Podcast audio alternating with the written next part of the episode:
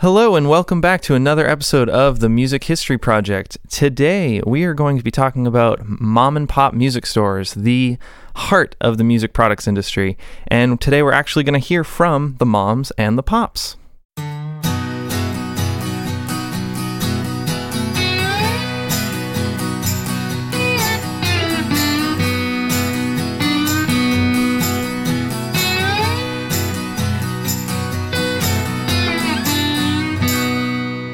Welcome to the Music History Project. We're your hosts. I'm Mike Mullins. Dan Del Fiorentino. And Michelle Shedler. All of our content comes from the Oral History Program, which is sponsored by NAMM, the National Association of Music Merchants.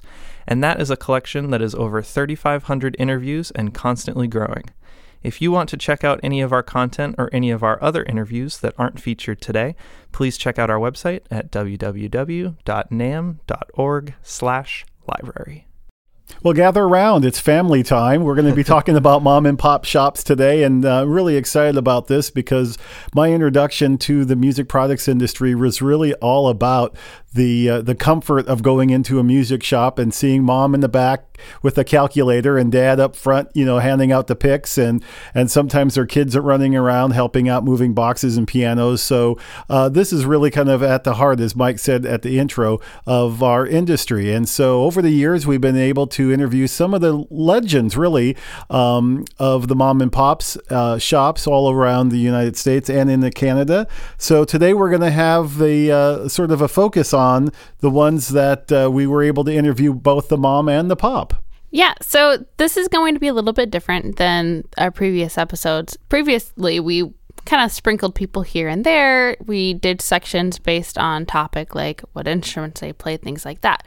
This time, it's going to be a little bit more um, I don't want to say informational because that kind of sounds like it's going to be boring because far from boring. But you're going to hear from each couple as a whole, and then you'll move on to the next couple. So it's just going to be a little bit different of a setup. They'll each talk about how they got into the business, some of the challenges that they have faced, and then how each different company has actually emerged from those challenges and have done such creative things to kind of build their name. Awesome. I think that's really at the fa- the fabric of the, the mom and pops is that you know they have staying power. You know it's their family business. This is what they do. And most of them wanted to pass it along to their kids so they want to secure it enough so that it can sustain and, and go on to the next generation which we see in almost every one of these uh, just looking briefly at the list. That's exactly what's happening. So uh, who are we going to be hearing from today we are going to be hearing from Marvin and Beverly Maxwell, Nancy and Bill Higgins, Dick and Marilyn Puccio, Tom and Brenda Hebert, Jerry and Bernice Ash, and last but not least, Jim and Ede Kidder. Awesome. So we're going to start out in Louisville, Kentucky, as I recall, and Mom's Music. Yes, what an amazing name for a store. I think I think that should go down as one of the, one of the top names for a music store. After all, it's mom and pop today, so mm-hmm. we're going to start with moms. Here's Marvin and Beverly Maxwell. I had been in stores ever since the 60s. I worked for Baldwin Piano Company in the 60s. Uh, they wanted to get in the rock and roll business, and they had guitars and amps and what have you. If you ever see Willie Nelson on a concert, you look back there, he's still playing on a Baldwin amp. There's a story behind that, and I won't tell you why, but there, he's playing through a Baldwin amp. So I went to work for Baldwin as a piano tuner technician and they wanted to get in the rock and roll business. So I went downstairs from the, from the shop, from the piano shop, and started running this uh, rock and roll business. They were selling electric guitars and amplifiers and combo organs, what you call them in those days. And that's how I got into retail. So I've worked in the retail. Started Mom's, what about thirty something years ago, I guess. Yep. Uh, about about thirty something years ago, but about thirty-eight uh, years. I've been in retail in stores in that area for 50 years, I guess, at least. Hmm. And in the 70s, I started another company uh, called Maxwell Systems, and I built a lot of speakers. I, I designed some speaker cabinets, and I sold a lot of speakers then. Then I got back into retail, and uh, uh, the uh, if the kids were going to play music, they needed something a little bit more than that. So uh, something substantial to make a living, and uh, so they naturally started going with me. In fact, I used to take them when I was in the studio. I'd take the, the boys at least, and uh, when they were babies, and take them in the studio and lay them down on the floor in the drum booth. So they've been around that all their lives, and they do very well at it. And uh, that's all we know is music, man. So tell me about y- your perspective on the music store. Uh, Um, I'm, I'm always kind of curious about the role, the role of women in the industry and how that has changed. What was it like when you first started? Well, really, I've been in the back room all my life. I've been in a little room off to the side. You don't mean the toilet, do you? Well, sometimes I feel like it. in the music business, sometimes you feel like it's a toilet. Absolutely. But but it's uh, it's been a challenge. But now our daughter has come to work with us uh, again. She worked with us years ago, and things have you know everything evolves, changes. And uh, she's got a lot of great ideas, and um, you know we went to the swim thing with the women, and that was great. And uh, just feel like that, you know, she's going to be a great asset to the business. And her son is working in the store now too, so that Mm-hmm. Yeah. makes three generations there. That's right. We got our Man, I started something us, weird, didn't I? Gosh So- darn. Yeah. I ought to be ashamed of myself. Well, I'm not. No, of course Not not. at all. That's not going to happen. No, I, I truly believe in music, and I truly believe there would be a better world if everybody played music. I know that sounds crazy, but I really believe that in my heart. Uh, and if, I see somebody on the street play music. It's cheaper than a boat, safer than a motorcycle, guaranteed to make them young ones smarter. NAMM has all those particulars, and I've used it in some advertising as to, you know, it, it makes you smarter. It, uh, X amount of percentage of, of, of, of brain surgeons played music when they were young. I really believe in music. I really do. I believe it makes a better person. It develops a, uh, a heart that you ordinarily wouldn't have. Now, I'm not talking about necessarily. Uh, there's another type of music which they call music. It's it's rap. Uh, I don't really call it music because it doesn't have any pitch to it. Uh, it's to me, it's prose and poetry. But uh, as a whole, playing music is, is good for the soul. I really believe. I bet I play harp and uh, you know. Uh, I hope think I- so. I'm they not- have drummers up there too. I'm not sure about that. We'll I find have to use out. brushes, wouldn't I? I'd have to. So what year was Mom started? What year? 80, 81. 81. I had a bad car wreck, frankly. We didn't want to get into all that, but I had a bad car wreck going home from a gig.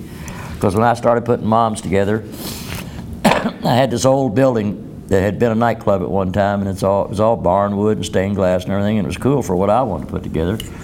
I wanted something with some soul to it. So I started uh, working on that building and uh, got moms opened, and it, it had a shower in the back, and I would keep the store open to 7 o'clock, and I'd go back there and take a shower and go to the club, and, and I was playing six nights a week. And we lived about 30, 40 miles uh, from, the, from the town, and uh, I went to sleep on the way home and hit a concrete bridge, and uh, um, I, it was a mess. Yeah. So we ended up buying the guy out that he was working for at the time, thinking, well, we got to have to do something else, you know, because he was working two jobs and all that. So, so anyway, that's how we, how we ended up with it. Yeah. And the kids got involved in it, and it Is it- kept on growing. And Yeah. How did the name come about? our initials are MDM, so I rounded out the D. is, is a part of it. My mom was a big influence for me. We lived out in the country, uh, and and uh, she used to drive me to Louisville twice a week because I would I would uh, she would take me to Louisville, uh, and I studied at the Louisville Academy of Music, uh, reading on a practice pad, and then she would take me back to Louisville again uh, the same week to study with the same teacher actually on a kit, and so I'd take two lessons a week. And where am I? What am I talking about? How we got the name. Oh, the name. well, whoever took care of you better than your mom. No, actually, mom's was going to be a musician's general store. Back when I started it, there was more groups on the road and what have you, and remembering that was kind of weird. So I thought, well, whoever took care of you better than your mom. So it, it turned into mom's musician general store, and mom upside down spells. Well, Say it. what does it say? I know. Wow. so That's why it's the perfect tattoo, right? You throw a red light absolutely, then do that. absolutely. If you ain't having a good time, do something That's what he else. needs to do. He hasn't got one of those. Okay, you know. so, um, a couple of things I wanted to ask you guys about. One is um, we got to talk about the. Uh, your son told me there was a time back in NAMM history where you could collect sort of like stamps. Oh my. Would you tell me about that? Because this is way before. I, I never heard this before. Well, it was, a, it was only one-time deal, but back back in the day, uh, one of the first package sound systems was Shure came out with the VA 300 Vocal Master, which was two columns and a six-channel 100-watt mixer amp. Uh, I had an exclusive on it at Baldwin's. I also was going to do sound. Uh, once a year, they had a Toys for Tots show at the fairgrounds, 20,000 people seated. And uh, I knew coming up I was going to do the sound for that.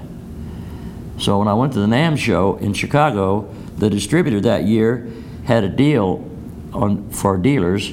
You got X amount of green stamps for the for a Shure PA system that you bought. I bought 20 of them because when I did this show, I used 40 columns and 20 of those heads hooked together. They gave me so many green stamps. You know, they used to come to the grocery stores in those cellophane packages of a thousand sheets. I had to take my briefcase back to the hotel and empty it clear out and brought it back to fill it up with those green stamps. And I came home and we went to one of those redemption centers and we furnished our house. I can't tell you how excited I was when he opened that, thing- that thing up. I went, oh my gosh, we've been, we're It looked like a million. There was, it looked like a million dollars in there. You know, there's all perfectly all packaged up. That was great. Yeah, that was pretty so cool. great. You had a good time trying to figure out what you needed too. right? Absolutely, absolutely. Oh, okay. Oh, I'm so sorry. No, Oh, that's okay. Oh, gosh. I'm messing you up. Yeah, there we go. Oh, oh, no, I don't think I'm doing it right. Okay. Perfect. Oh, that is so funny. Yeah, green, green stamps. So you furnished a home. What do you remember purchasing? Like really, like the furniture? Uh, couch and chairs and end tables and lamps and Oh, we did. We put, it was amazing. I mean, it was so much fun. We had, we had a ball. That is. if you ain't having a good time, Do something else. there you go. That's right. That's right. No, but I did. I, I, I've done some crazy stuff in this business, and uh, Sounds like it. Well, speaking of crazy, you had this great idea um, to improve on the toilet. Oh yeah, yeah. That's that was crazy. Back in the '60s, uh, I built an electric guitar, and I used a toilet seat for the body of the electric guitar. We still got it hanging in the store. Uh, in fact, it was the first guitar I believe to have distortion built in it. But anyway, I made an electric guitar uh, and used a regular toilet seat for the body of it. It was called the commode, and uh, and it was funny. And we used to use it on stage a bit, but it wasn't an original idea. Somebody had done it before me.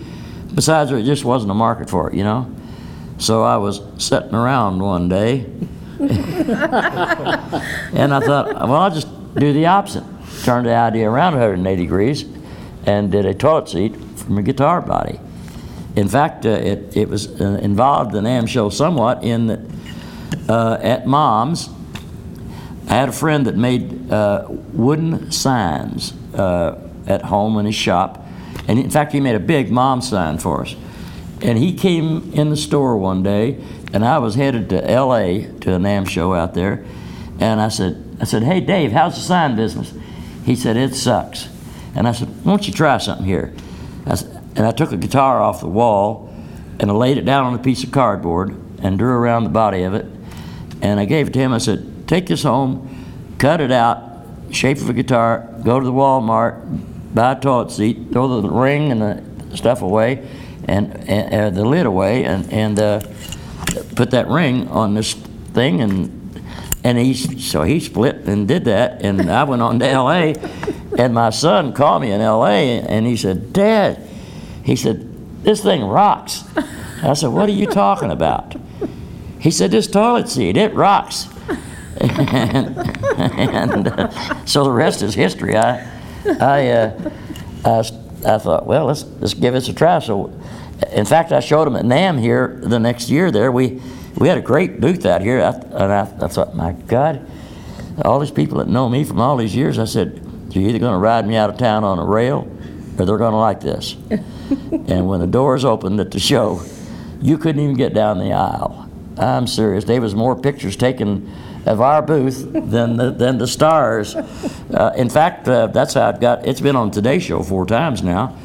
Uh, it was on on Today Show within the last month. They had did a thing on on uh, uh, John Rich's house. Uh, uh, Big and Rich, that the uh, the act. Uh, John Rich is a wonderful songwriter, and uh, so they they interviewed him because he lives here in Nashville. He's got a weird house, uh, and so the Today Show was doing a thing about his house, and he specifically took him in his bathroom and he said, "And this is my Jammin' Johns," and turned around and kind of winked at the camera, and uh, yeah, it was it was cool. But that was the fourth time it's been on today's Show. So I've, I've gotten a lot of press on this thing, obviously, and I've sold them to a lot of the stars, and uh, it's a good gift. Uh, it's it's just a good gift, and uh, You and have uh, three models too, right? yeah, at least. I, I had more than I had to had to. Actually, I've got everything. I've got toilet paper holders, bath towel holders, giant drumstick plunger handles. I got everything. I got a microphone shower head called the Aquapella. I got a whammy bar flush handle called the Whammy Jammer. I got all that stuff. You know. Uh, I'm actually hoping that you're going to tell me about the piano. Oh, well, that's the piano. You can tinkle our keys, but bring your own stool. Some woman told me that one from England. I've sold these guys darn things all over the world. These people send me all these silly sayings, and That was one of my favorites. I love that one. I love that one. that was crazy. great. But uh, yeah, it's, it's it's been the craziest thing I ever did. It's been a lot of fun. Uh, it- it's been a pain in the butt, you might say, but uh, uh, but we're st- we're still here. It is so fun. And, and you'd be surprised who, who have them, Willies and Waylons and uh, Merle Haggard had one on his bus and uh, Dolly Part, uh, she, uh, uh, Spielberg's. Uh, I've even had uh, people that have bought them that are, you might say, stars, and their own people have stolen stolen them from them because when they pull it, it's a shock when you pull one out of the. And it does no good to talk about them unless you can see them, because you try to tell somebody about a toilet seat and it looks like a guitar body, and because I've done, I did radio interviews in Guam. They'd call me, they'd call me, and tell us about those toilet seats. But it does no good to talk about them if you can't see them. So they are online. You can go to jamminjohns.com and see them. Because if you if you don't see one, you just don't quite get it. No. And that's And you really can't believe how beautiful they are. I swear, they look just like a guitar sitting on there. And the finish is just fantastic. Well, I build them in a guitar They're factory. fantastic. And I've had a lot of people wanting to build them for me and, and all, and, and good friends and what have you, but I don't care how good of a car painter or a cabinet maker you are. If you don't make guitars, they don't look exactly like a guitar. And so I've, I've had several different guitar manufacturers uh, make them for me, and I think I've got one of the best right now because they are gorgeous. And uh, Well, I know that you guys are still active in the store, and, and Beverly, maybe you can tell us a little bit about what it is that you enjoy most about being involved with the music store, me, Oh, I do like besides him. besides him. Oh gosh, I really, I tell you, just the fact that I get to listen to people play music. I'm in this little area where nobody sees me. I have a sliding glass door in the front, and I get the joy of listening to all those people play music. And I really, I can't tell you how much I enjoy it. And we have a jazz uh, group, jazz class that plays on Saturday mornings, and we have a, a stage where they do recitals and things, and they rehearse out there because they have a lot of different people. And uh, that is just so relaxing and so wonderful. You know, it's not the work, I have to say. It's not, the work is not fun. the paperwork part of it's not fun. But being with the people that come in that store and, you know, it's just the music is really just wonderful to listen to. and, and we were the, uh, uh, uh, f- if not the first, one of the first people or dealerships to try this uh, this thing where the movie's about now, School of Rock. That, that's based around Rock School, which we were hired actually by Yamaha to see if it could be done. Because I've always been around music and music people and everything, and I'm crazy enough that they act, that's why probably they thought, well, we'll see if Marvin will do it to see if it's going to work. But, but anyway, we uh, they they at a NAMM show they said. Uh, I heard one of the, the Japanese folks say, "You give rock school to moms," and so they took me back and they said, "We want to see if you want to try this." And uh, uh, they financed me to to. It's a, it's a program not for musicians. It's for people that are not musicians who would like to play music but never have. And you put them in their own band the first day, and you train them for eight weeks, two lessons a week, and on the ninth week you have them on stage playing before a full house in their own band, and it's a real game changer. I could couldn't tell you much. Uh, uh, it's it was nuts. In fact, I didn't have room to do it because you have to set up a whole band's worth of gear and just leave it there because they're doing this all the time. And I went down to one of the main uh, schools there in Louisville and told them what I wanted to try to do and see if I could borrow their auditorium, and they were gracious enough to say yes, and that's how we started it because I didn't have room to do all that back then. That's before we moved to where we are now. But we did it, and uh, uh, it was weird for me because uh, the, the first time we did it, which at the end of the eight weeks, on the ninth week, I went down there, was shaking hands with folks as they come in, parents and things, and I, they came in and, and uh, the big crowd there, and I thought, well, they're not really blown away with this thing, are they? And I thought, well, I thought, well, they've never heard him play.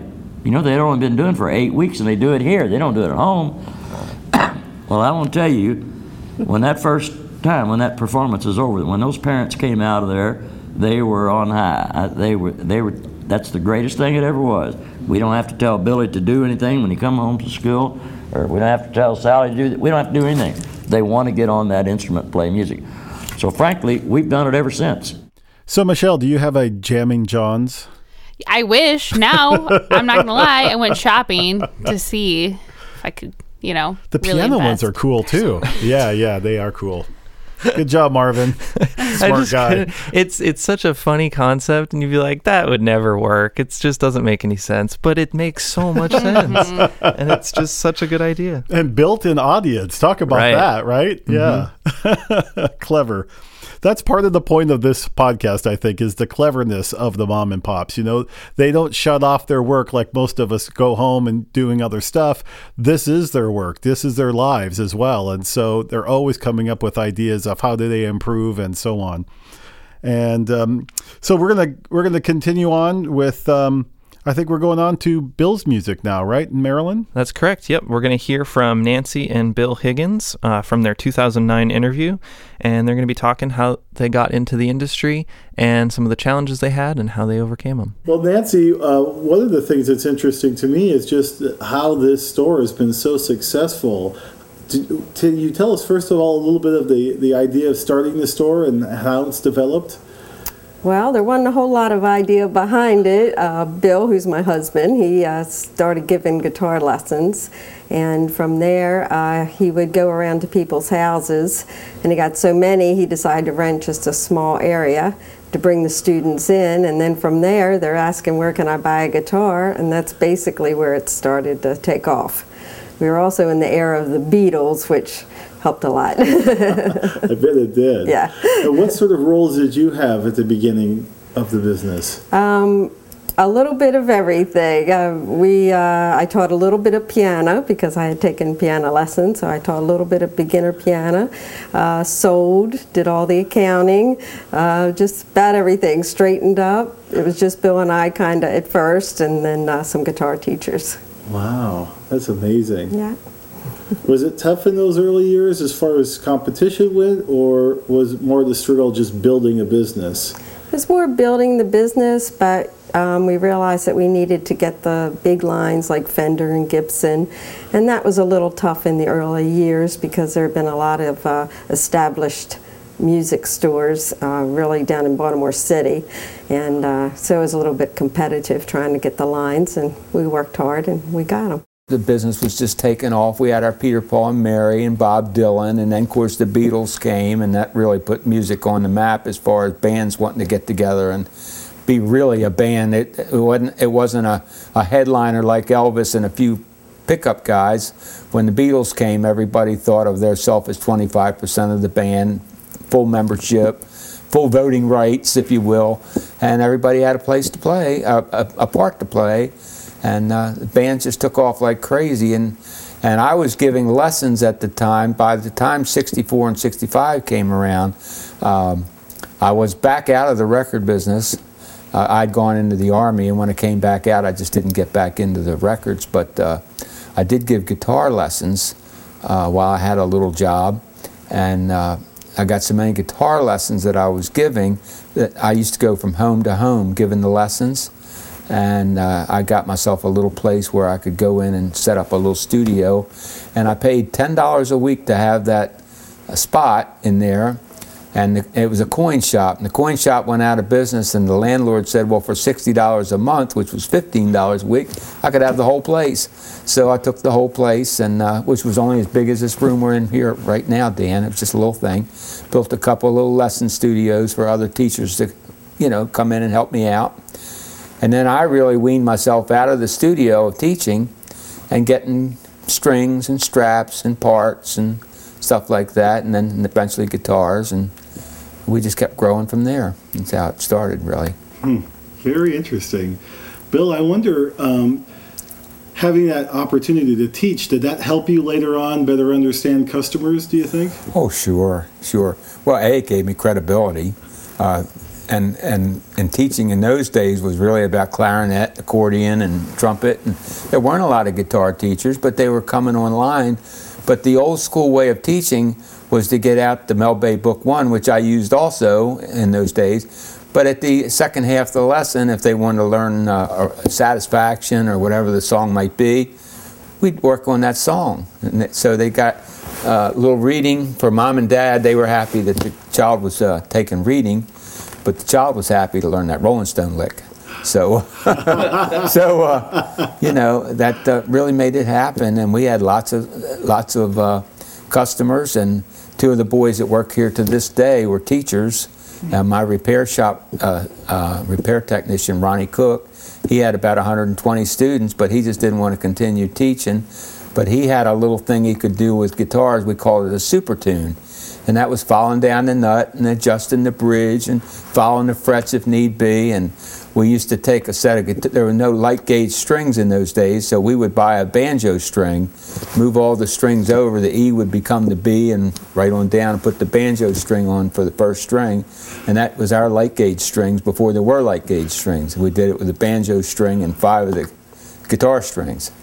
Very so, uh, clever. Uh, yeah, and the kids liked that. So we just we were in it, we were living it, we were playing, we wore Beatle boots and all that type of thing, and the kids just liked it. Uh, well, the Beatles was great for us because when we started off and we were teaching, uh, we taught the children to read, but we also said, what songs would you like to learn? And in those days, kind of everybody's just doing scales and going right by the book. And of course, they all wanted to learn the Beatles songs. So they went home and they've learned all their Beatles songs and they enjoyed it even more. That's what made them keep coming back, I think, is to be like the Beatles. So it was tremendous for us. So you gave them sort of an immediate satisfaction of being able to do something they Right, instead of doing scales or going through the book for a year and not still playing row, row, row your boat, you know, they got to play the Beatles songs, so they were just excited over it. And of course, the parents were excited because they recognized the songs too. So it was uh, an interesting era. Yeah, and did that grow the? Was that during the period where you grew the product line as, as well?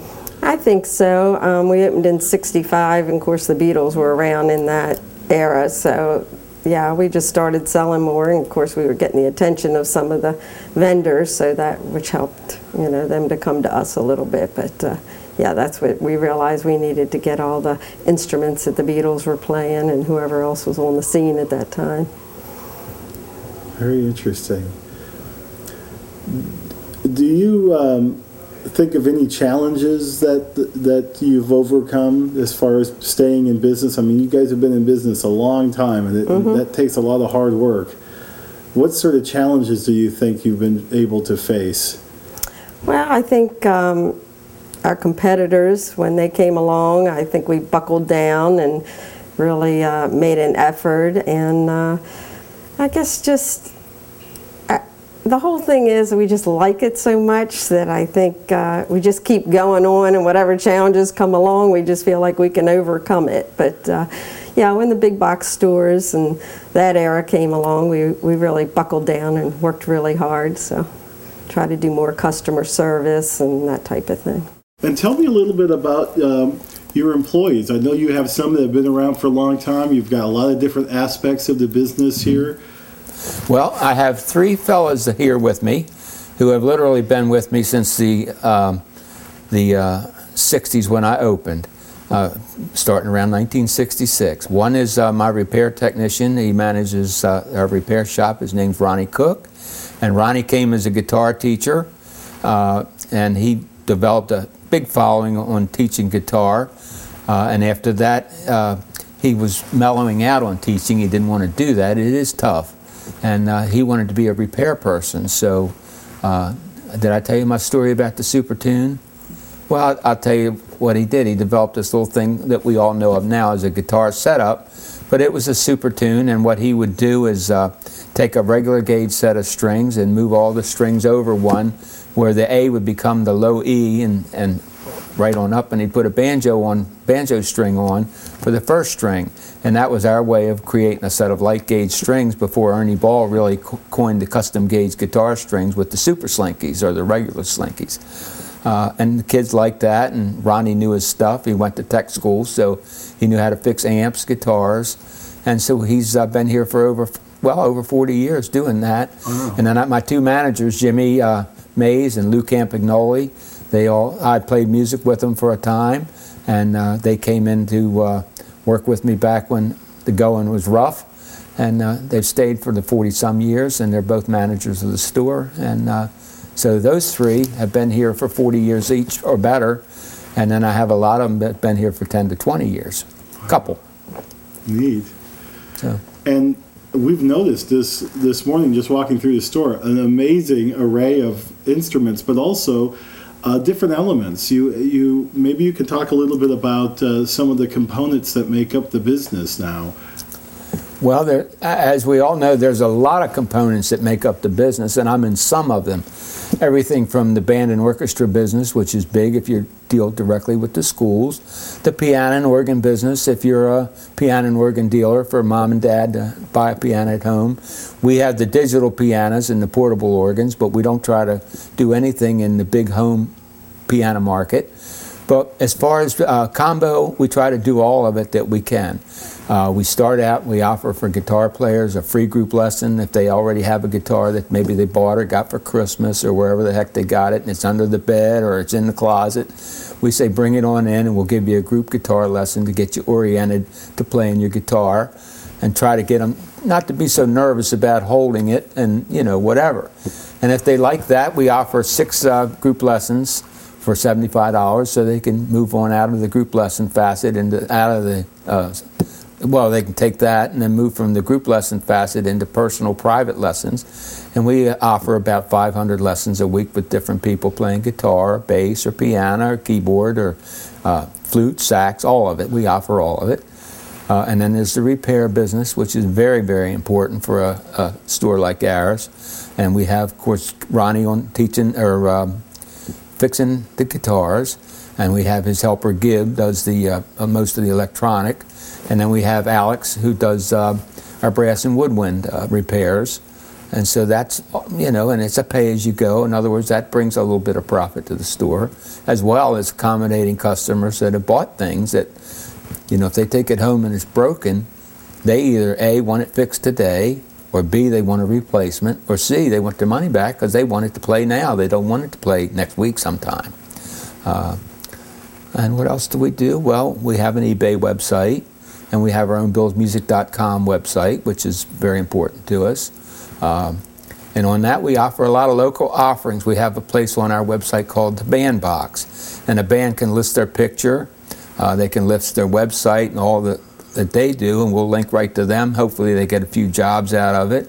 We list all the venues in Maryland that they can play at, so if they don't know where to try to get a job to play music, they can go on and look in the menus. We offer uh, on the band box. We show all the recording studios that we know of. So if they want to do a recording, we don't do that, but we send them through our website that they can go over and just link on and find out about this one, that one, or the other.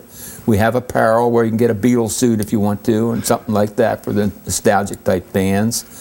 Uh, and there's a lot of other things that we're working on, like putting band videos on our website. So if they have a little clip, they can go onto MySpace, of course, if they want to, or YouTube. But they'll be able to list it on our website so people come and can. Because bands play for other bands. It's like women dress for women. Uh, they like to see what the other bands are doing. So. Absolutely. well That's said. great. That's great. And also, one of the things I thought was unique um, is your rental program for um, guitars, electric guitars, so on and so forth. Well, we do a couple things there. we have a rent to own for brass and woodwind, strings, and all that. It's designed primarily for the school a student, which is a rental over three years. And if they keep it for the full three years, they, they own it or they pay it off early and save a substantial discount. Then we also have the same type of thing for combo. Uh, pre-owned combo instruments like used Fender or Gibson guitar. Well, not so much Gibson, but maybe a lower end Gibson. Epiphones. Uh, we also offer the amplifiers, drum kits, uh, anything that's a combo instrument. And that little rent to own is based on a year. And so, and essentially they pay about 10% of it a, a month, uh, and they own it in a year, and they get a, a little discount too if they pay off early. We handle all the uh, repair maintenance that they might have to have on it, any of that type of thing. And the best thing about it, if they're renting a little Squier guitar or a little Epiphone acoustic or something like that, they have the whole 12 months they can turn it in, apply all the money towards a brand new, whatever it is they want. They could get a new Paul Reed Smith if they want to with their rental money. Hmm. So they can get in cheap, have a decent instrument, learn how to play, and a year later they're much more qualified to decide what real instrument they might like to have or what brand they might like to have, and they can turn it in and recoup all their rental money towards a, a brand new instrument. That's, how That's that works. terrific, mm-hmm. yeah. Yeah, and they like it too. And we like it because we get that entry level sale rather than going to a, oh, I'll call it a, a Best Buy or Walmart or something like that, buying a, a little cheap instrument. They can rent an inexpensive instrument from us and then still apply all their money to a better instrument when the time comes. So that was Nancy and Bill Higgins, and I what I remember uh, specifically about walking into their store in Maryland is that Nancy's little desk is right at the front desk at front door rather. When you walk in there's nowhere to go but to see her first. And i think that's a really neat way of connecting with your customers. So oftentimes the stores are designed where the desks are in the back or in the middle and being right up front at first i was like oh well there she is. And it's really great because uh, i don't know how much work she actually gets done because she greets everybody and everybody can see her but what a warming and welcoming uh, environment that is. So let's move on now in our mom and pop uh, podcast today. Who are we going to be hearing from next So up next, we're going to travel up to Corning, New York, to Marich Music, owned by Dick and Marilyn Puccio. This is the interview that I started listening to first, and the whole reason why I fell in love with this Mom and Shop podcast was just that whole interview. They were such a family through and hmm, through. no doubt It was constantly support. Support for you, support for you. Here, what my kids are doing. Here is, oh, dad, make sure you tell them about this amazing idea you had. So I hope you get what I got out of it. Um, so here they are. so the store that you took over was in existence It was, yeah. They they were a full line store. They were a, a piano uh, combo, and, and they carried it off. But I, I took over the guitar department. They sold that section off, and then eventually they sold off the piano end of it too. But I didn't get into pianos. I I did just guitars and combo stuff. what was the name of that store That was Kelly Music, and uh, they were a great family. Uh, I loved working for them. They were they were they were pleasant people, and they kind of took me under their wing, and I, I, I, it was a good move for us. Forty years ago, don't believe it. Do you believe that was forty years ago? Wow. And so, when you started the store, where did the name come from? How, did you decide on what you were going to call it? Well, her name is Marilyn. My name is Rich. We took the M-A-R and the R-I-C-H, and it became Marich. and she is the mayor of Marich Music. That's great. Yeah, we, it's been fun. We've had, well, you know, it was kind of a roller coaster ride, but when you ride a roller coaster, you have a lot of fun. We had some ups and downs, and it was, uh, we, we, we've met an awful lot of nice people. Uh, in the early years, oh, I'd say about 79 or 80, we came to a trade show. I think that was the first one, right, out here. And uh, it was in the old Anaheim Convention Center, and it really wasn't much. I mean, there were a few vendors there, and you know, I think it was a two or three day event, and we stayed for one day, and then we did some sightseeing. Uh, and then we didn't come uh, until after he was, I think it was about 15 or 16 years later. And uh, Sam, yeah, my first NAMM was in 97. 97 was it? Yeah. Okay, well, we came in 97, and um, I still have the t shirt. yeah, the, the convention center wasn't what it is now, it was a different building. And uh, they didn't have, they, ju- they were just starting, as I remember, they were just starting the uh, uh, work workshops.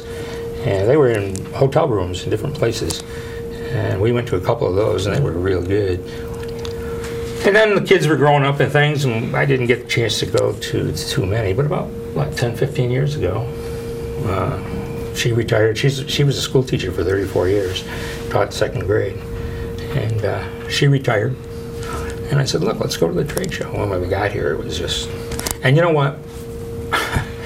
It's, NAMM has a wealth of knowledge. I mean, the, the, the, the, floor itself is, is wonderful because you get to see all the new products and things, and you talk to the vendors. The people that you talk to on the phone, you get to meet them uh, face to face, and it's really, really fun and interesting.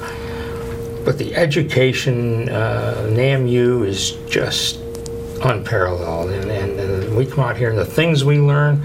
You know, we went to the uh, retail. We've gone to all the re- retail boot camps, and um, you know, Alan, Alan Friedman. uh, He's just a wealth of knowledge. If you take him to heart, you know, he, you can really make your business profitable. And there's the merchandising aspect of it, and you know the the idea center. We spend more time in the idea center than we do probably traveling, uh, look, checking out the the uh, vendors on the floor. And I, I you know, I, I, I regret not having come in the early years. I think I could have done a whole lot better with our business than I have. But we've done all right. It's it's been profitable, and, and you know we, we've done some things right. I mean, we're still here, 40 years. That's 40 pretty years. impressive. Yeah. and you know we don't we don't owe anybody anything, so we're. Hey. So, what would you say were some of the challenges when you first started the store? some of the challenges. Well, you know, when we started, uh, you could buy a guitar for $100, you could sell it for $200. So you could make a little bit of money. And you didn't give any discounts. I mean, maybe if, if somebody was taking lessons there, they might ask for 10% off or something. You might give them 10% off just because they're a student. But nobody came in the door and asked for a discount. But then catalogs started coming out, and then we started getting hit with that. And uh, things have changed through the, through the years. I mean, now it's the internet, and and uh, well, so I think one of the presenters this morning at the boot camp said, you know, you have to try different things. You have to be, you have to, you have to change. And we've done that down through the years. Uh, when when we started facing catalogs, we did the best we could, and then you know, in those days, you uh, you advertised in the newspaper. We had two newspapers. That was easy. Now newspapers are almost a thing of the past. You know, we were in Yellow Pages. We are not in Yellow Pages anymore. Um, TV. There were two TV stations. We advertised in both of them. There were two, three radio stations. Now, you know, there's 15 radio stations, and with cable, there's I don't know, 300 stations. So which one do you advertise on? Advertising isn't the same as it was back then. And we've kind of adapted. We've got our uh, website. We're doing some web things. We're, having experience with J.C. Penney Company, they were big promoters. You know, they always they always had an event uh, going on uh, every weekend practically. Uh, so I kind of felt that if you wanted to succeed, you had to let people know who you were, where you are, and what you got. And so I did that. And a lot of times when things got tough, uh, I would boost up our advertising and our promotions, and uh, everybody would, you know, the people who were in the business or other retailers, they'd say, you know, you're nuts. You don't want to spend money on advertising now. Things are bad. Well, I, I didn't think, of, I didn't see it that way, and uh, I still do that. You know? Okay, you got to talk about the great weight debate. Oh, the great weight. Yeah, Oh, the great weight debate. You have to talk about That that. was a great promotion. They they um, actually this was the old store that they worked for, but what they did, they sat around and they had a they were just bantering things back and forth, and they decided, well, you know what, Every, losing weight is a big thing. Let's have a great weight debate. And what they did was they they, they pulled in a um, big scale, one of the ones you're standing on, you know. And what they would do is you'd stand on a scale and record your weight, and then whatever you bought, they would weigh that and it was a contest. You had to guess how much merchandise in weight we would sell in a week. And you know they had they had a radio campaign where they had a, a panel discussion. You know we're going to sell. I'm going to lose. Uh, Marich Music is going to lose uh, 50 pounds this week. No, no, no. They're going to weigh. They're going to lose 200. And they hired. Uh, they didn't. They got high school kids with T-shirts that said the Great Weight Debate, and they would jog up and down Market Street. It was a great promotion. We, we, we really did well with that. It was fun. Fantastic. Yeah. I should ask, uh, maybe we can get a little bit of background on, on you. Did you have music when you were growing up? Uh, piano. I uh, I took lessons from the Kelly family that owned the store. So when I uh, graduated school and moved to Corning and became a teacher, they said, "Would you like to be a piano teacher here?" So a piano teacher met the guitar teacher, and then that's how that that transpired. But I was the only one in my family that was musical. So so. uh, She's been an integral part of the business. I mean, we, we, we, uh, we wouldn't have made it if it hadn't been for her. No, that's true. She, she was she was always there by my side, and you know we would work. In the early days, we only had uh, two employees, and we would work uh, nights and Saturdays, and well, oftentimes we'd go in Sunday to put up store displays, check in merchandise, do inventory, that kind of thing, book work. Part of our uh, 40th anniversary, one of the things we're doing is uh, we're inviting our customers in to uh, enter their favorite local charity in a contest. They uh, enter, the, enter their charity in a contest, and once a month, because it's our 40th anniversary, we pull one out and we donate $40 to the charity. And what we do is we send, we send a letter to the charity and tell them we're, what we're doing, and we also and whose suggestion it was, and we also send a letter to the people who's who uh, suggested it. And we've had really good response from that. It's been it's been wonderful. It's, a, it's our way of giving back to the community. Without them, we wouldn't have made it. They've been awful good to us. You didn't mention the guitar swap. You got to talk about that. I didn't the guitar swap. We used to ski, and Kate says, you know, our local ski shop has what they call a ski swap. Why don't we have a guitar swap? So they they banded, they figured this thing out. So once a year now, we have what we call a guitar swap. And we invite people to bring their old guitars in, uh, give us a price or what they want to get out of them, and we kind of uh, we collect them, and then uh, one on one day in March, uh, we just put them all on display, and we invite people to come in. And you know what? We get an awful lot of people to come in. It was it's the only promotion we've ever run where people have been camped outside the store before the s- store opens. but it's been a real good promotion. What do you think were some of the key factors in the fact that your company is around for 40 years? What do you think? Well, we did different things. If a franchise wa- wasn't selling, we whatever was selling, we picked it up, and we sold that until it stopped selling. Then we would get something else. And as things changed, we changed our uh, promotional programs, our advertising. Uh, we, like I said, we. Uh, um, you know, the, the economy has not been good in the last five, six years, but last year was the best year we ever had.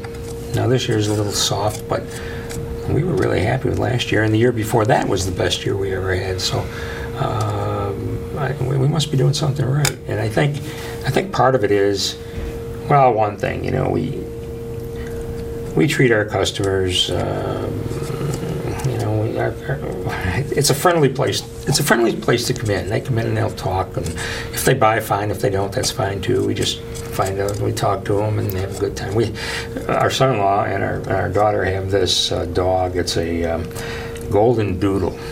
Stands about this high, and our daughter teaches uh, second grade in the school district. So um, Ben works at the store, so they can't leave the dog at home, and Ben brings the dog over at the store. Well, everybody that comes into that store just falls in love with this dog. I mean, it's the most gentle, calmest, uh, friendliest dog you ever want to see, and it, it's big. I mean, it's, and it's fluffy. It looks like a toy, actually. but people come in, they just fall all over that dog, and uh, it starts a conversation. It, I don't know. I've had a lot of fun just meeting people and talking to them, and same with these guys. They, you know, people are what it's all about. Uh, if, if, if, people come in and, and, you find out a little bit about them, you talk to them, and I, am kind of bad in that respect because I really don't try to sell people. I just I find out about them. I get to know them, who they are, and, uh, talk to them, and it's just a one-on-one conversation, and I don't know, it's fun. It's really fun. Like I said, we've met an awful lot of nice people. So that was Dick and Marilyn Puccio, and uh, I remember going up to uh, the Finger Lakes of New York, hmm. Corning, a beautiful area. And again, just a warm and welcoming folks.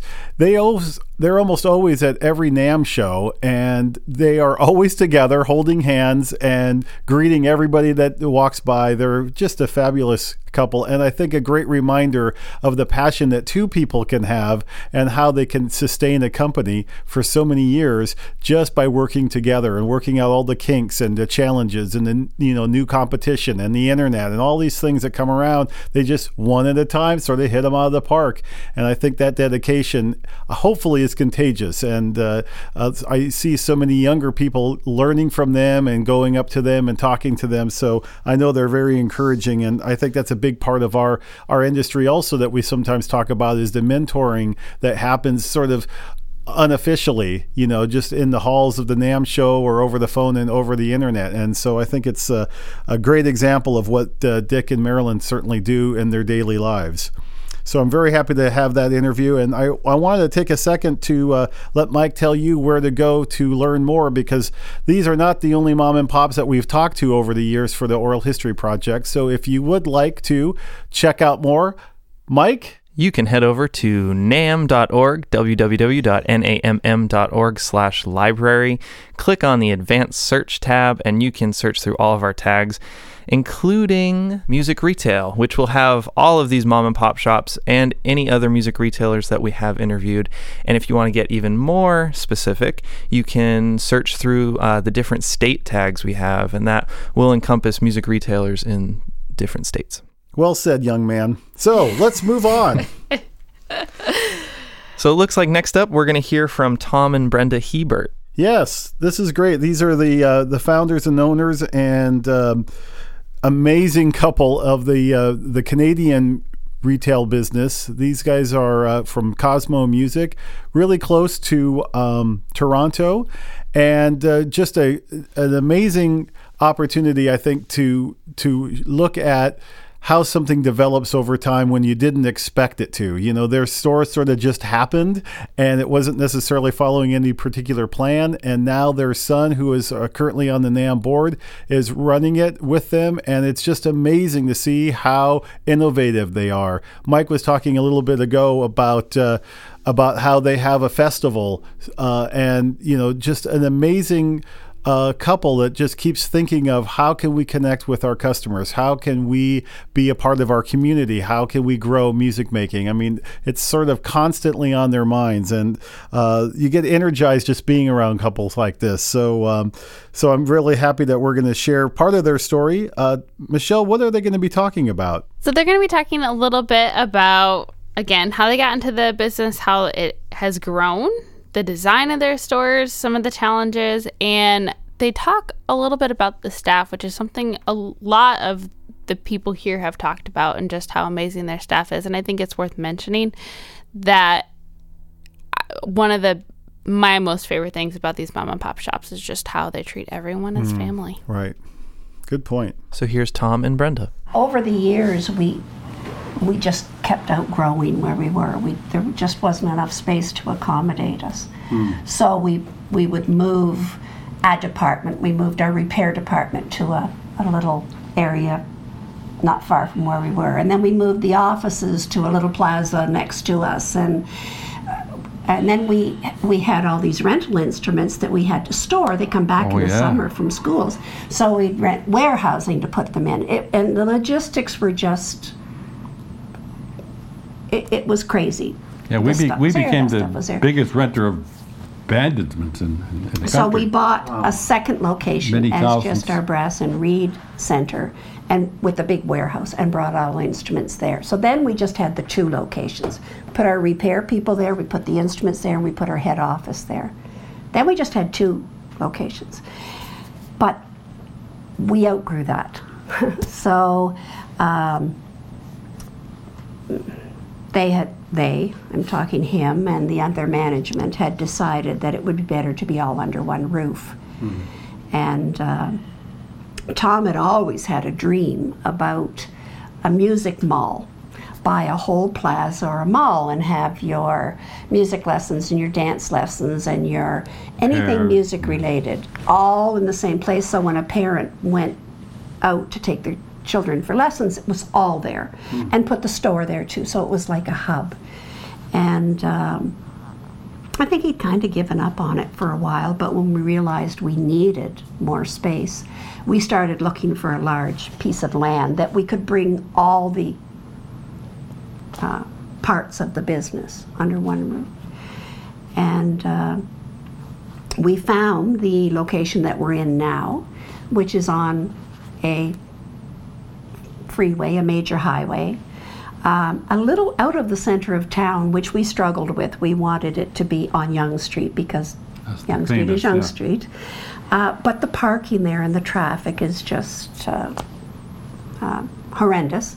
Um, the place that we're in now is close to the major uh, highway and um, easier access, uh, not as busy over there. And we bought four acres of land and put this this 56,000 square foot building on it, thinking My shopping mall idea, you know, Yes. have all the stores Thinking around we- the repair department, have it in stores all around the.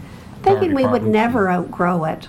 And we made the, that's why the atrium, I don't know if you've seen the store, but the atrium is like a shopping mall. You walk in and it's like each department is like a separate store with a separate, uh, its own facade on it, like a, a street in Italy. You know, this one will have this face on it, and the next one there's a bicycle up above it, or flower boxes, or and they're all different. That's what the atrium looks like. So it incorporated what he'd always dreamed about, and um, um, and we got to design it from scratch. Mark was a, a huge driver of the um, layout, um, making cer- certain departments central to the whole. Like the repair department had to be central because everybody has repairs, all the different instruments. Um, so it was designed from scratch to meet exactly what we wanted. It accomplished Tom's dream of having his music mall, and um, And a and we're very cafe happy. in the, in the end. we're outgrowing it now. Oh, no. Oh, warehousing is an issue, and because we're into online sales now, so warehousing is, yeah. Tell That's me how how, we you got guys saw. Uh, t- please tell me how you uh, saw the um, diversification of the instruments grow. I mean, I, you guys are in pro audio. There's all kinds of asset aspects to what the product line is than the first guitars that you sold. How do you how do you see that grow? What was the impetus of all that? Well, as, as we looked around and we had to have this, we had to hire people to sell this stuff for us. So then we said we'll have to have a department for that, you know.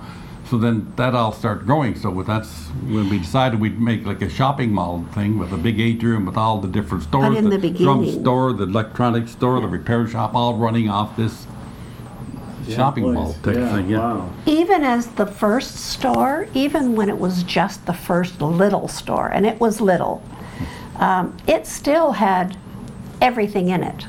It still had music lessons, it had mm-hmm. print, it had guitars, it had amplifiers, it had a rental department, it had a, a, a tiny repair department. This would be our mm-hmm. repairman here. Uh-huh.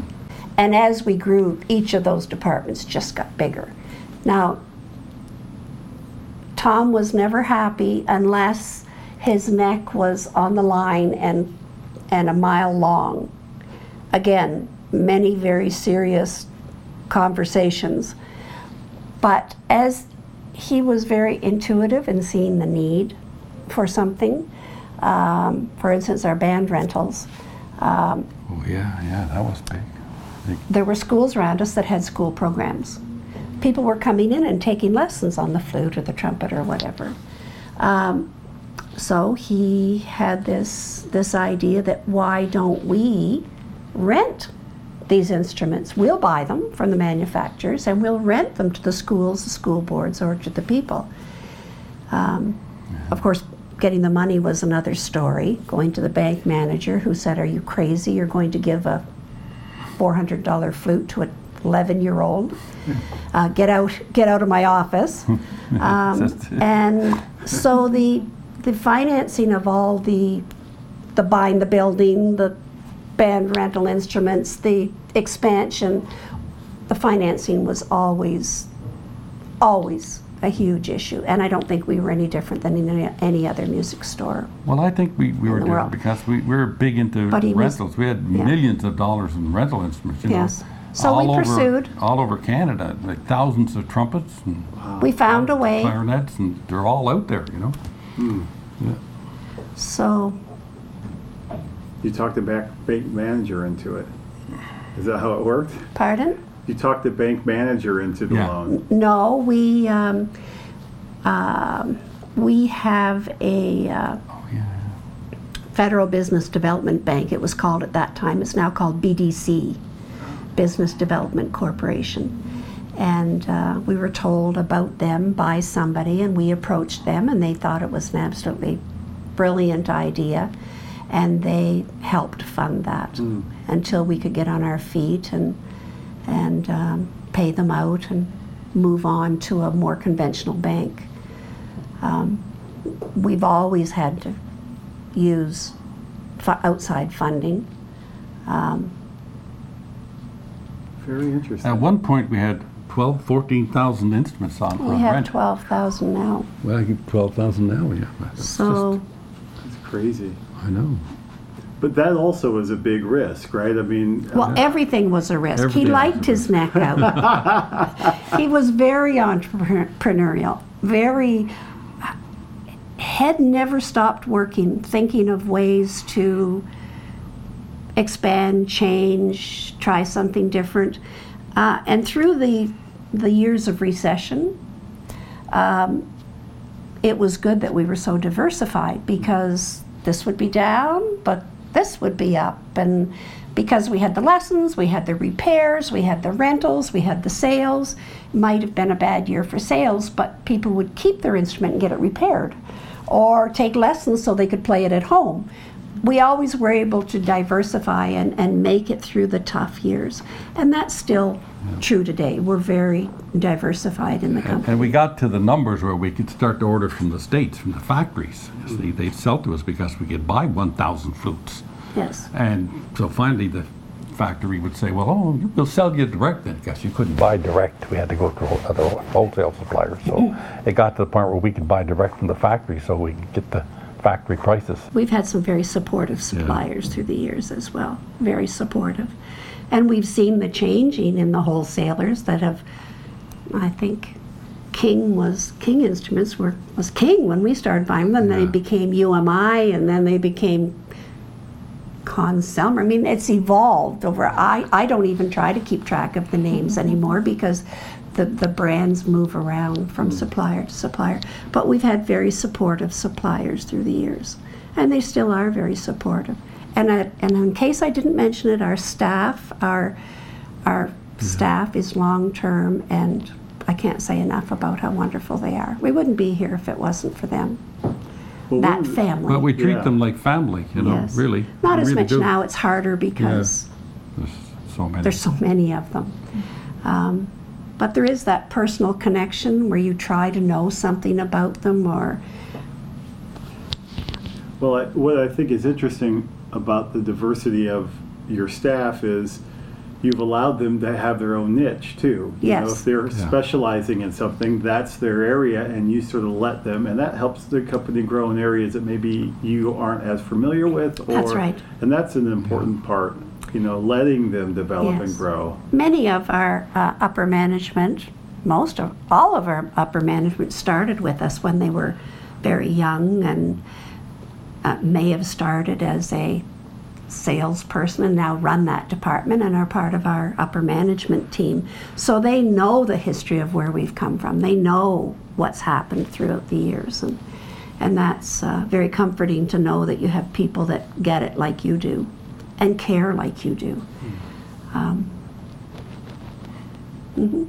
And we've seen them have families, and the families grow up and go, and now they're having their own children. It's I'm shocked when I see some of these children that were children that had babies, and now those babies are having babies. You know, yes, that's typical of being old. Okay, so as our podcast for mom and pop music shops continue, we got to pause for the royalty. Would you agree, Mike? The ones that transcended into kind of another dimension of music retail. Yes. No doubt about it. We're talking about Jerry and Bernice Ash of Sam Ash Music in New York. They took what was a single music store started by, let's see, what generation Ash would that be? His Jerry's dad. Jerry's dad, right. And turned it into a family business empire. Mm. And it has the feeling of a large business, but also it kept that family feeling, which I think is the most important part.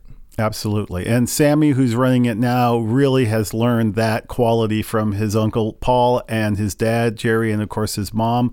And I really think that that's in the fabric of who they are as a company. You know, not long ago, uh, NAMM awarded the uh, Sam Ash Company a 95th uh, award for their years in business. And it was truly amazing to me to see how many of their sales managers and so on coming up to accept that award with Sammy, who insisted that it was for everybody, you know, and taking the time to say that he is working with one of the best teams in the entire industry. You know, that is a type of acknowledgement that you do for your kid, right? patting him on the back and and you know that is totally how I, I sensed that moment and his connection with his employees is uh, very endearing to be around and I think a great quality and possibly uh, one of the major uh, components of why they are still in business after all these years. Awesome. So here are Jerry and Bernice Ash. The many changes and evolutions that have happened on 48th Street uh, in the music business, in particular uh, those that associate with uh, Sam Ash. I wonder if you could tell me a little bit about how you have seen that develop over the years. Well, um, when we started, we had one tiny store on the street. It was 17 feet wide by 100 feet long. It had a basement that you couldn't believe. The flo- floor was all cracked and falling apart. And it had a floor upstairs, which we used uh, as a brass and wind shop at the time. We had so much merchandise in there that the place was chaotic. And we were on a street with all well established music stores. But uh, somehow uh, the business started to come our way. Uh, some of the um, people gave up, some retired, and quite honestly, the business on 48th Street probably has been eroding for the last 20 years. But we didn't feel it because anytime somebody uh, left the street, we took their store. So we grew, but probably the overall volume of the street shrank because at one time there was somewhere between 15 and 17 stores on the block. And uh, it started to get to the point where if you didn't have a big store, you really couldn't handle it. There was so much merchandise coming out, there was so much to carry, and people wanted to go into a store where if they walked in, you had it, which is our philosophy. Hmm. So uh, we seem to have won out over the years. And uh, it's still a good street, but it's not what it was in its heyday. And there were uh, dozens of shows on Broadway with large bands, uh, 15, 18 piece bands. Now, you'll find five, six, eight, maybe 10 people on the pit. Uh, synthesizers filling in the parts. You'll have maybe one or two trumpets and synthesizers in the background, same with saxophones or anything else. Mm. So there are less musicians in the area. So uh, we find that the suburban stores, our own, among others, have taken some of the uh, volume away from New York. At one time, there was the myth that if you came to New York, it's, you'd get a better deal than anywhere else. And we saw people pass two, three of our stores to get to Manhattan to buy. But that myth has been dispelled, so now people will go into the, we hope, the nearest Sam Ash store, and the stuff will be there and the price will be the same. Hmm. So the street has changed. Another thing that's developed quite a bit since we talked was the number of stores you guys have. 16 states now, is that right? Yeah. Wow. And uh, you, you pretty much can't stay still because we have a monster breathing down our backs and we have to keep up the volume with the manufacturers. So we need more stores. And we seem to have found a formula that works. My son seemed to have found it. Uh, we find. S O N S. Uh, we find the place and uh, they agree on it. David um, works out the lease because he's a lawyer. Uh, Sam goes down there, um, hires the contractors, fixes it up, recruits the staff, trains the staff. Richard fills it with merchandise, and we go. And I fill it with music. And it seems to work. That's neat. Is there a fear of growing too big? No, there's a fear of having our stores too close to each other. We can cannibalize each other. But uh, we can handle the growth. We have a staff here in this building of about 100 people, and uh, we seem to be able to handle it. We automate more and more, which is a big help. Th- This is just executive uh, building. We don't sell from, nothing that is done from here. Just buying, taking pictures. Putting you on the spot. Those sort of Yeah, things yeah. happen here, yes. Though I, I may be wrong about this, but as I understand, your your father passed away before. He, you we had one expanded. store when, Yeah. when he died. He wouldn't allow us to expand. Oh, is that right? He, He said said he would- wanted the family all under one roof. He said it would break up the family if we had more than one store. Oh, thinking that brother would go in each store. sort of Yeah. thing?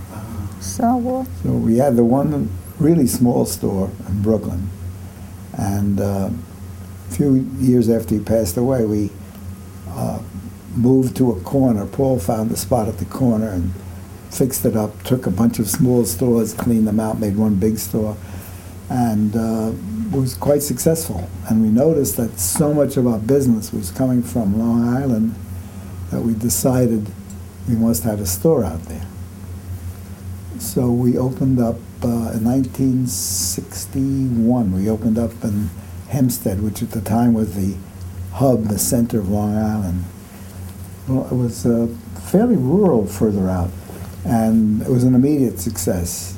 Three years later, with the help of Fred Gretsch Jr., who was the president of Fred Gretsch at the time, uh, and also the president of the Lincoln Savings Bank.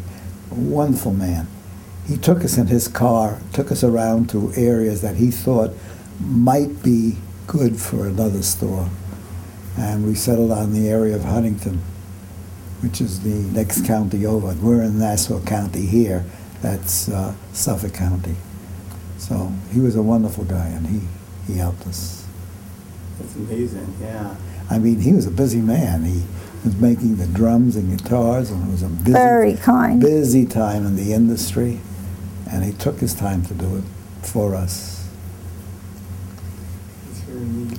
As a matter of fact, his father uh, worked with my father and said to my father once, Sam, if you're going to sit in this store and wait for customers to come, you're going to starve.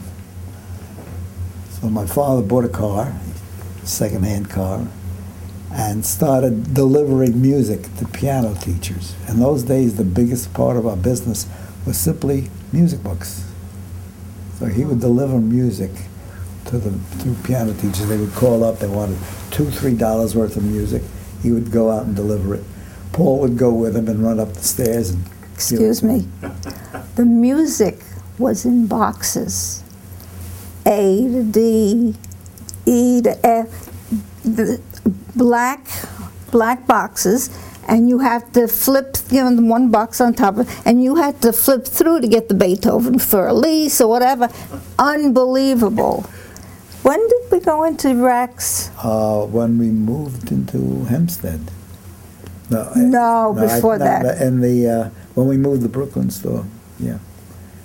That made a. Is that your job? Is to figure all that out? No. Paul did that. Um, Bernice came to work in uh, 1947, a year before we got married. Uh, we were auditioning her. She worked out, so I married her. I didn't even go to my prom. Yeah. Uh, oh. anyway, uh, so she came to work, and uh, then she worked until 51 when we had our first child, and came back to work when our youngest, Sam, uh, was six. He was born in 57, so she came back in 63. And- You know, we had a Sam because we all loved, I in particular loved my father in law very much. He was sweet, kind, funny. Great person. He was a great person to be with. And when he passed away, I said, honey, we have to have another child. Either it'll be a Sam or a Samantha. Fortunately, it was a Sam. Yes. So anyway, so Bernice came to work. Paul was doing other jobs in the business. He's the busiest guy in the, in the whole chain. I can tell by the stuff on his desk. You can't, you can't believe And you guy. tell him you need this one, he's able to slip it right out. He knows just where it is. So one day he, he decided he was going to take over another job, and he said to Bernice, "Take over the music."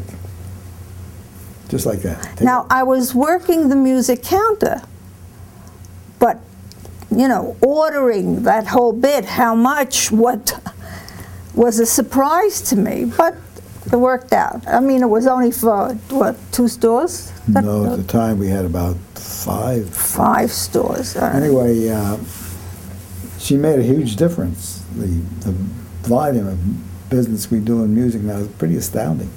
Now, you guys didn't get into the home organ market, did No. you? No. That's a totally different business. But you did get into the early synthesizers. We were about the first first. We were probably one of the very first to get have synthesizers. We even had to run uh, programs to teach both the public and our people what a synthesizer was. We had a workshop, and who was? Uh, Robin Moog was there. Ro- And uh, we all, and in those days, all the uh, synthesizer guys were young, ambitious guys with no particular money, and every one of them appeared for us at uh, clinics to to acclimatize people to, to let them know what a synthesizer was. So that's uh, yeah, we were very early I remember we were very good friends with Washington Music, Chuck and Marge Levin. And we went out for dinner one time and he says, You're crazy. What are you going into synthesizers? Nothing's going to happen with it.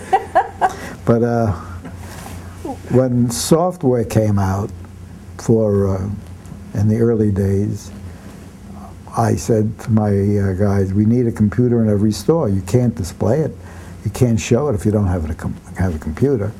And I sent computers out, and I. In those days, I used to make a circuit of all the stores. We had about six stores at the time. Came into, I remember in my Paramus store, where's the computer? Oh, we have it in the back. We're playing around with it. I said, that's not what it's for. It's not for you. It's for the customer so they can see how the software works. I made them put it out on the floor. They didn't have the sense to realize you can't sell something if you can't demonstrate something. So we were very early into software. We were uh, one of the first into the uh, portable organ business. There was the Vox portable organ, which was a four-octave piece with black and white keys reversed, and then there was the Farfisa. And those two were uh, were big sellers for us. We were among the first to carry it. I put it in because they said we think this will move, and I was very, and particularly with the Farfisa, I was very close to the people at Chicago Musical at the time, which owned Gibson and Olds and so many other brands. So we put it in, and then family, right? yeah. Yeah. Then all of a sudden, House of the Rising Sun came out, and a few others which had organ backgrounds. And we started selling organs like crazy. It's amazing how that happens, isn't it? Yes. I, I think your brother was telling me when um, a, uh, oh, I forget, now, the dueling banjo and, Yes. you know, came out all of a sudden. The banjo came out of nowhere, you know, Yeah. and being popular. Do you see that a lot? I mean, pop culture Yes, that ha- dictating what happens. Oh, all the store. time. Yes. The other thing is we find if we have somebody who has a little charisma and who can play an instrument well, that instrument will take off. Hmm. and we'll sell more of that. He'll sell more of it than any other salesman. Any other store. Any, oth- yeah, it's, it's, uh, important uh, to find and retain people like that. It's not easy, but it's if you if you can get, say, a good flutist or flautist in a store, uh, they could sell a zillion flutes. We had a good banjo player. Do you remember? Yeah, this is a long, long time ago. When we opened our uh, store in Hempstead, we had a guy who was uh, a banjo player, four string, and that was a no-no long, long. instrument. Nobody bought them, but he started to sell them, and we We- took in more and more and more, Mm. and we sold the hell out of them. All of a sudden, he decided he didn't want to do retail anymore. The business gone. Wow. Salespeople are very important, very important. sell what you honestly believe in because if it comes through to the customer that the guy is enthusiastic and believes in a product he'll sell it. If he's just non-committal about it it won't happen. Cut- the guys i want to kill are the ones who when a customer comes in and says which of these should i buy? I said well which one do you like? It's not the way to go. You are a salesman. You have opinions. Mm. Give them because it will come through as being authentic. Not you know some phony uh, reason that they could see through We're in business over 80 83 years. 84 now Ooh. yeah And 1924 One of, one of 93, the reasons. I think, 83. is the business is run on such a in such an ethical way with honesty. We don't fool. We don't say it's great and it's not great. And that has come down. Well it's more than that too. If we don't believe in something we won't carry it. We do a lot of importing of instruments. And every once in a while, I'll get something in that's really bad. I won't sell it. Uh, there's no point to it. There's no point in putting merchandise out that's no good. You only get an There's unhappy no, there's no, there's no future in that. Hmm. And anytime you sell a truly bad instrument, you're cutting somebody off at the pass. That's somebody who's not going to continue.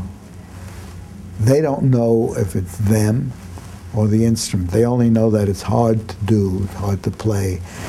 The satisfaction is not there. One less customer. Doesn't make sense. It's a lousy instrument and you own it, eat it. Don't sell it. So, once again, that was Jerry and Bernice Ash talking about the growth of their business and where they see it going. Up next, you're going to hear from Jim and Ede Kidder of Kidder Music. They are another couple that I just feel love what they do. They're not in it for any type of accolades, they're not in it for the money. They're in it because they have a passion through and through for what music stands for. And they created an amazing niche there in the middle of Illinois, Peoria and Bloomington. They have two different locations. And their band instrument, their lesson program, all these things are s- sort of what other companies are aspiring to be. And it's just amazing to me how they've formulated this plan just day by day by day. You know, they didn't set out with a big master plan, and yet they have typified what it is that retailers should be doing if they want to connect with their customers. I mean, customer service is what they're all about, and to connect with their employees and encouraging family members like their daughter Beth, who's running it now, to really be involved and to create her own niche and to grow it in her own way by still maintaining those core values. So here's Jim and Ede Kidder. Well, so I was wondering if you could both tell me a little bit about how the store got started and, and uh, some of the challenges that you faced in those early years. Well, the early years, there were challenges because, uh, as Ede just explained her entry into bookkeeping, my entry into the business world was the same as a lot of people who are at this convention. Uh, music education majors, by whatever door opening that you don't expect, you find yourself in the music business. And uh, so you come to organizations like this and you are mentored uh, and uh, you learn your business on the fly and with a little bit of uh, perseverance and, and uh, good luck, everything works out. you don't have formal sales training, you don't have formal business management training, you don't have, you don't have any of that, you know, and so you have to learn it wherever you can and however you can. And we've got a lot from NASMD and NAMM. Uh, RPMDA, of- uh, all those organizations, we've been active in everything since we've started, basically. I think this is my either 40th or 41st out of the 50 NASMD conventions. Wow. Uh, we've been in business for 38 years, but I was with another company that was a member uh, previous to that, that I attended three or four of them with, so.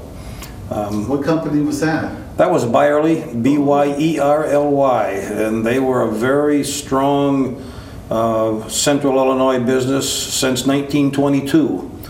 And uh, they were a con retail outlet uh, starting in 1922, and uh, um, they expanded. Uh, they were a really big, prominent name in the music industry. Mr. Byerly, back in the early 60s, was president of NAMM.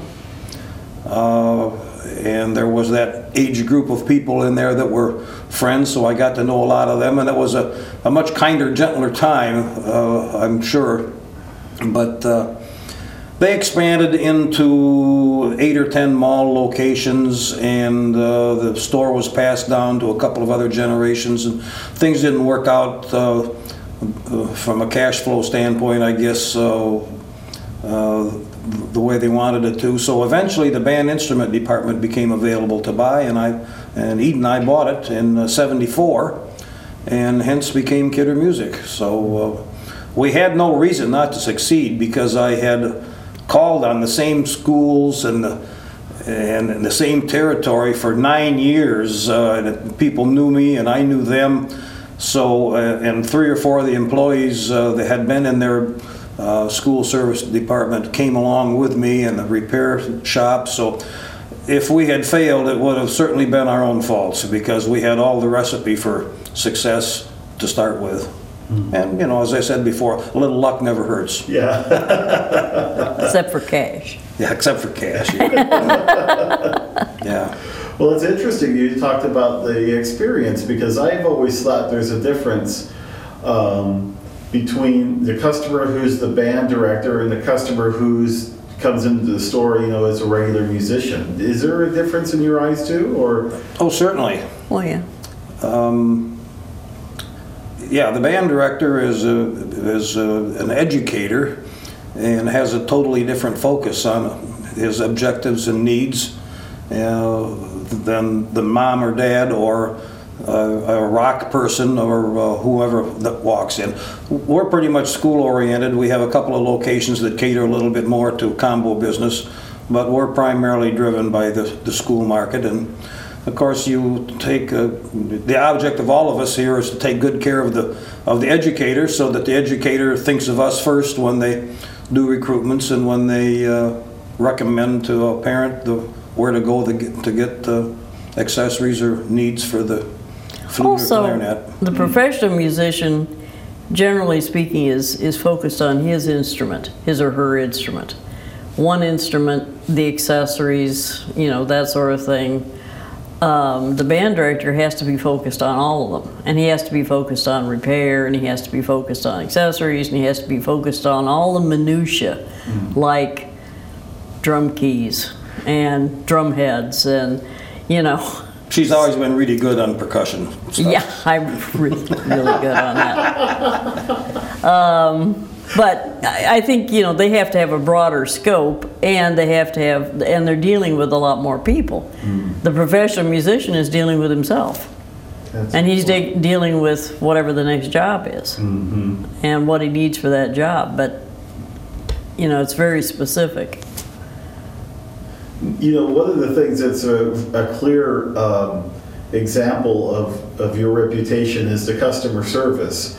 Um, is that an easy philosophy to teach your employees? I think it. I think it has been. Now, whether we've been very fortunate in in having a lot of really good, capable, long-term employees.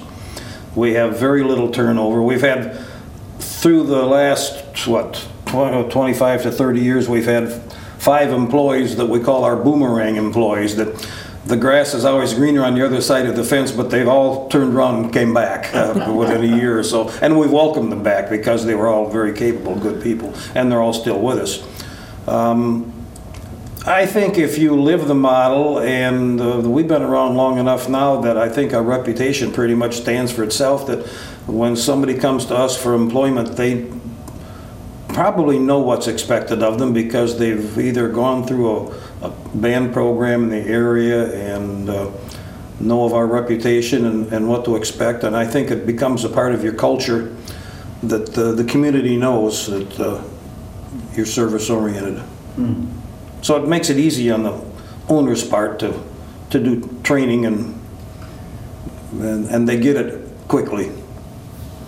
Yeah, that's. I, I would think that would be important for sure. How that's going to work out in the future with, with uh, the younger generation now, they don't have the same. If, if you ask them how long they may work for you or what their aspirations are, they think, "Oh, I'll be here a long time. I, you know, three or four years." That's really we have several people that have been with us thirty, so it's uh, a little different. Uh, we're thinking of different numbers than they are. Yeah. but nevertheless, that some of the newer people that we've had uh, through retirements uh, have been with us for now for eight, nine, ten years. So it. Uh, we try to take good care of them, and it's it's like the musical. Uh, it's a it's a family, like you mentioned previously, with other aspects of this industry. Yeah, no doubt about it. That's neat.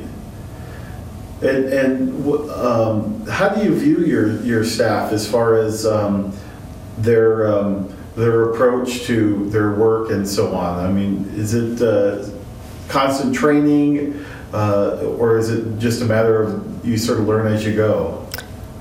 We try to hire good people and let them do their thing. Um, we do not do constant training, no. Um, but for example, we we had a guy who started last year as a part-time person, uh, just out of Bradley, and his particular interest is web stuff, web pages, web newsletters, web whatever, you know. And right at the time that he came, we didn't really have a spot for somebody full time to do that because we had a spot for somebody part time to do what he was doing, which is basically customer service.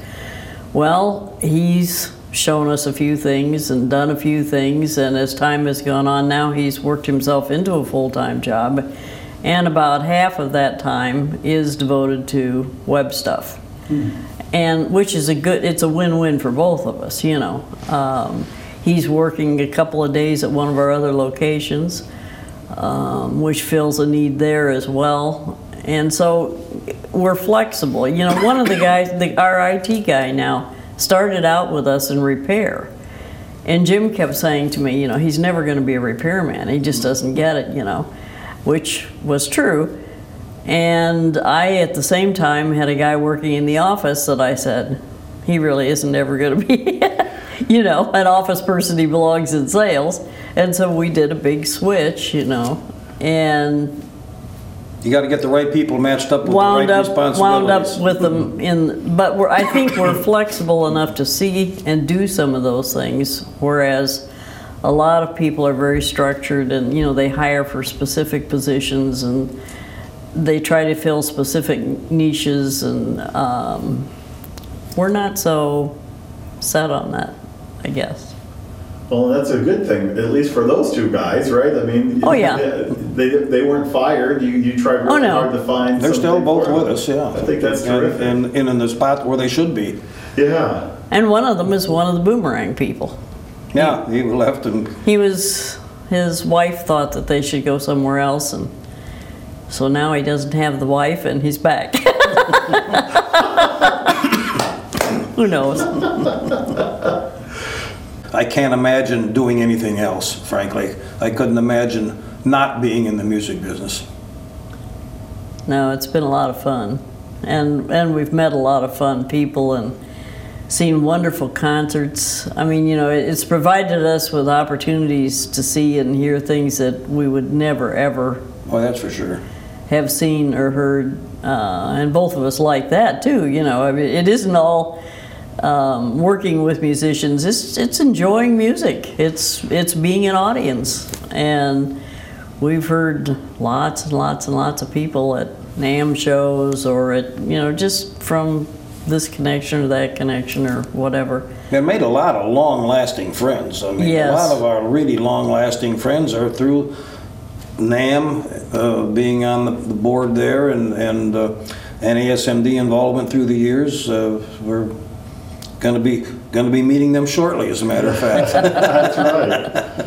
And what a neat thing to say. It is. It's cool. It's, it's a great business, Yep. It's a fun business. You know. and you're helping people.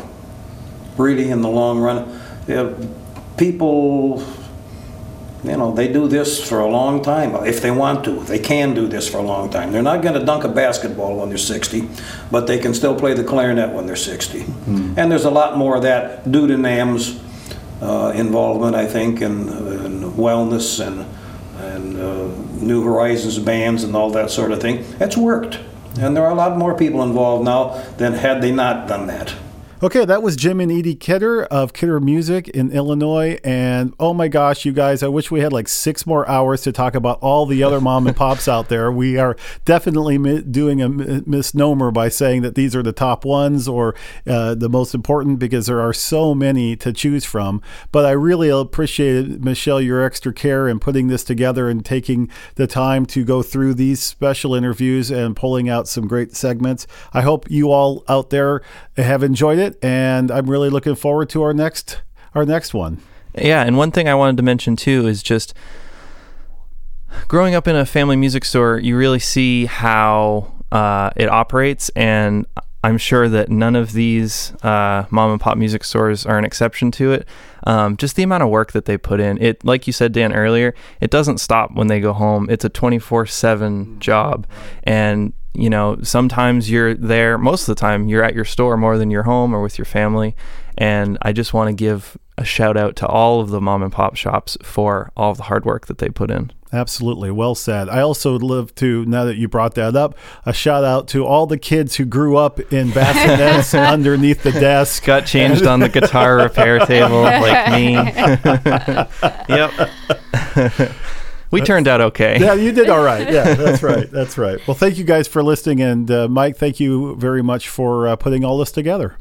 All right. We will see you guys. No, we won't. You will hear from us again in two weeks. Bye bye. Bye. Bye. Thank you for listening to the Music History Project. This has been Mike Mullins Michelle Shedler. And Dan Del Fiorentino. If you like what you heard today, please subscribe on iTunes and leave us some feedback. If you have recommendations for future episodes, you can send those over to library at namm.org.